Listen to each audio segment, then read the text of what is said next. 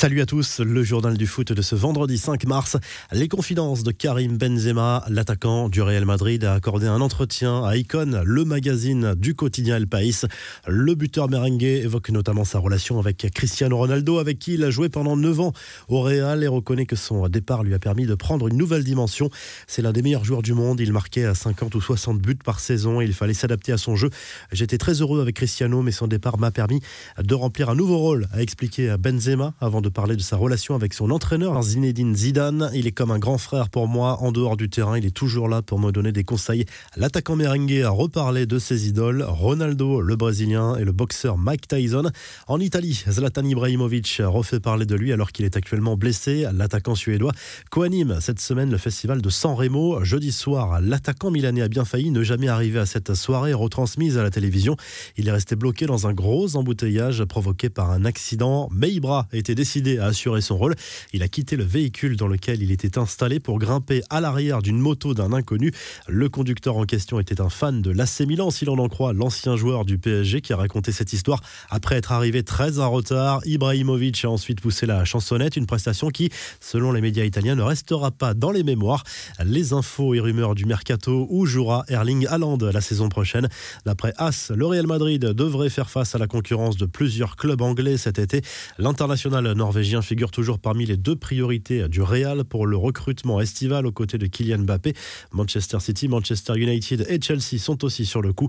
Zidane, lui, ne lâche pas Oussem Aouar. Le technicien madrilène apprécie le joueur depuis longtemps. As explique que le milieu de terrain de l'Olympique lyonnais pourrait faire l'objet d'une offre cet été. C'est officiel, Bruno Genesio est le nouvel entraîneur du Stade Rennais, quelques jours après la démission de Julien Stéphan.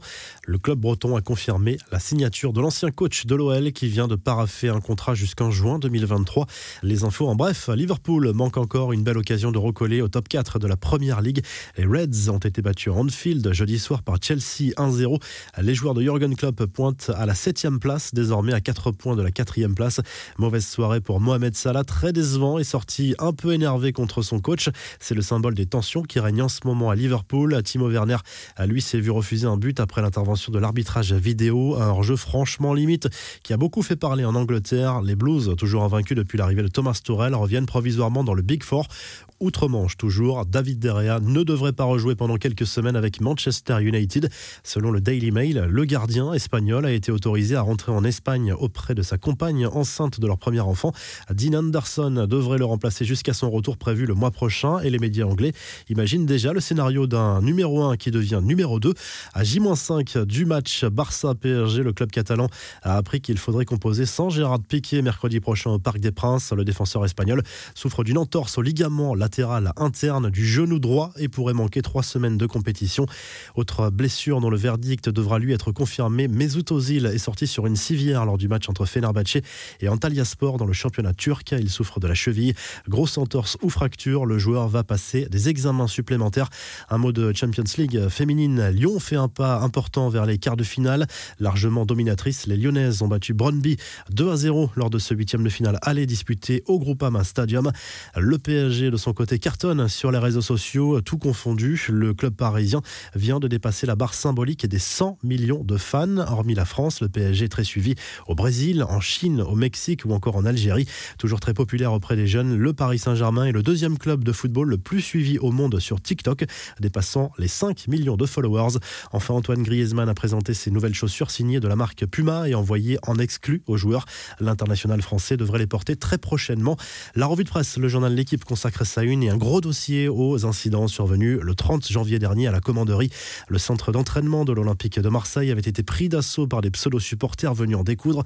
Les images de vidéosurveillance sont accablantes selon le quotidien sportif. En Espagne, Marca revient sur la qualification de l'Athletic Bilbao pour la finale de la Coupe du Roi.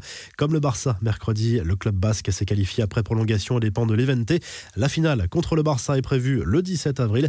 Le journal Sport parle de son côté d'un nouveau Barça né mercredi soir à l'occasion de la victoire contre le FC Séville 3-0.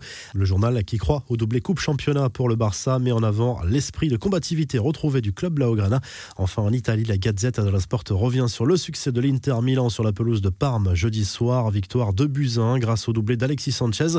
Les Nerazzurri prennent 6 points d'avance sur l'AC Milan en tête de la Serie A. Si le journal du foot vous a plu, n'hésitez pas à liker la vidéo et à vous abonner. Et à très vite pour un nouveau journal du foot.